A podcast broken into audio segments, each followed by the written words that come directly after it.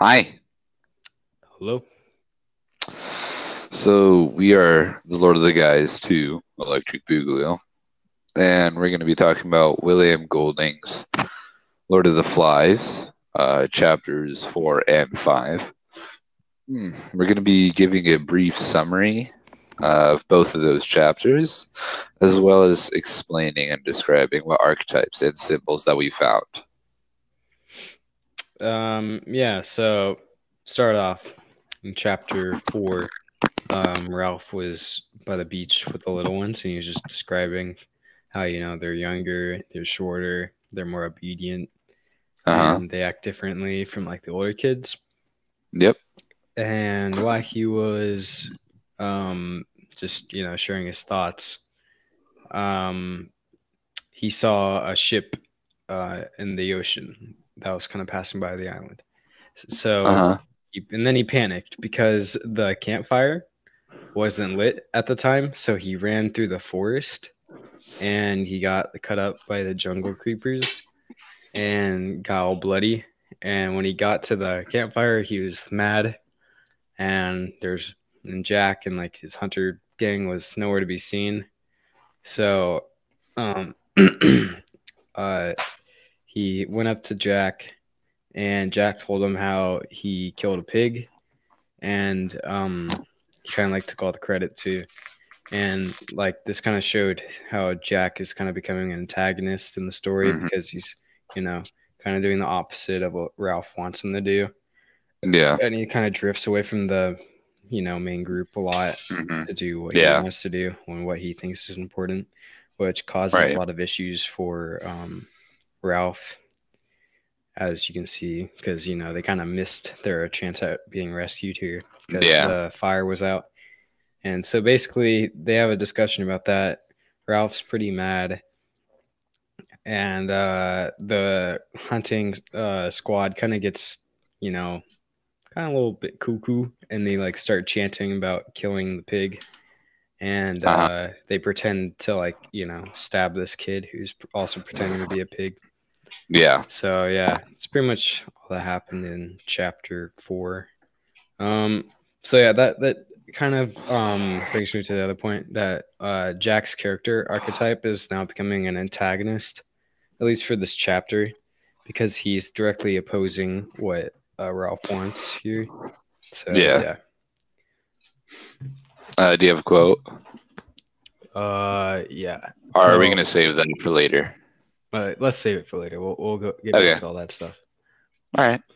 So uh, the beginning of chapter five starts off with Ralph thinking about um, how to present himself and actually what to say during the meeting, and whether to give up his role of chief and give it to somebody else, namely Piggy, and um, and then you know he also um, he you know finishes up his thoughts and decides to start the meeting by blowing the conch, and so everybody comes on down, and he starts off the meeting by saying that they need an assembly. Uh, that's going to be serious, professional. You know, stick to the job, and not wander off and do something else. And um, you know that that's really what they're missing now, and how the group is kind of falling apart, and Mhm. it's not what it used to be. And he co- he gives some examples about how the kids are slacking off, and you know some of the jobs that they're failing to do. Uh, one is forgetting to fill up the coconuts and leave them pretty close to the shelters because the coconuts just end up dry and you know that's a job that needs to be done that's not being taken care of another Mhm. is um, shelters so when all the kids built the first shelter you know it was everybody cooperating coming together uh, to achieve this goal and when it came to the second shelter it was mainly just four people coming together and building, and everybody else was doing their own thing Yeah. and then the last shelter was just Ralph and excuse me was just Ralph and Simon that just came together and built it. So you know that's kind of shows how the group is breaking up and it's not cooperating as much as it used to. hmm Um, you know, the idea of just everybody slacking off and not doing their jobs kind of continues through the whole speech until near the end when the idea of a beast that's roaming the island came up by the little ones. So, you know, the Ralph decides to bring it up to attention and just talk it through with the rest of the group. And it kind of turns out to be an argument between the big kids and the little kids deciding whether the beast is real or not and whether the beast is just um, you know something a part of the little kid's imagination. And um, you know chapter five kind of ends with uh, jack and his gang you know um, kind of separating from ralph and piggy and some other kids Mm-hmm. and that's just kind of a summary of what happened in chapter five Uh, so yeah. Uh, should we discuss some symbols? uh, yeah go ahead All right. So I thought that the boat from chapter five kind of showed that, um, you know, hope is in. the chapter four Sorry, chapter four yeah is kind of like showing that, you know, the boys' hope is kind of like, you know, it can be fulfilled, but they kind of miss their opportunity. Like Yeah. it shows how they're so close yet so far. And yeah it's probably going to be a motif throughout the story. If I were to guess that every time there's like a boat, it represents like, you know, a way out from the island. That's like in grasp. So, um, yeah, that's the symbol.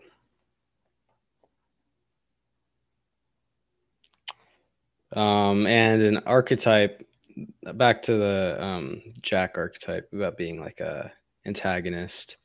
There's a quote in uh, chapter four on page 42 of the um, of the PDF, and it said, "Jack recovering could not bear to have his story told. He broke in quickly. We spread round. I crept on hands and knees. The spears fell out because they hadn't barbs on. The pig ran away and made awful an awful noise. Uh, it turned back and ran into the circle bleeding. All the boys were talking at once, relieved and excited. We closed in. The first blow had paralyzed its hindquarters, so then the circle could close in and beat and beat.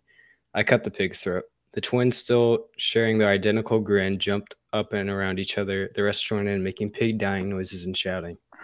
Uh, then Maurice pretended to be a, be the pig and ran squealing into the center, and the hunters, circling still, pretended to beat him as they danced. They just sang, "Kill the pig, cut her throat, bash her in." So yeah, Yeah.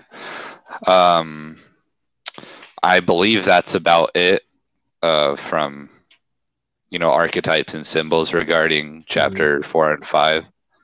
Oh yeah, one more symbol actually. Uh, I think we forgot Oh. to share it. The campfire represents, or the campfire going out kind of represents a loss of uh, the loss of hope, because you know that's kind of their savior almost. Because if the boat Yeah. be it, then they're going to be rescued. Yeah, right. So that's all.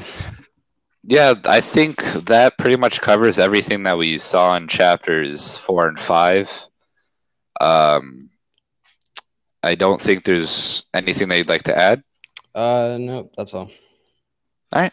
Uh, thank you for listening to whoever is listening. And uh, we'll be right back at you with another episode soon. Yep, adios. Bye.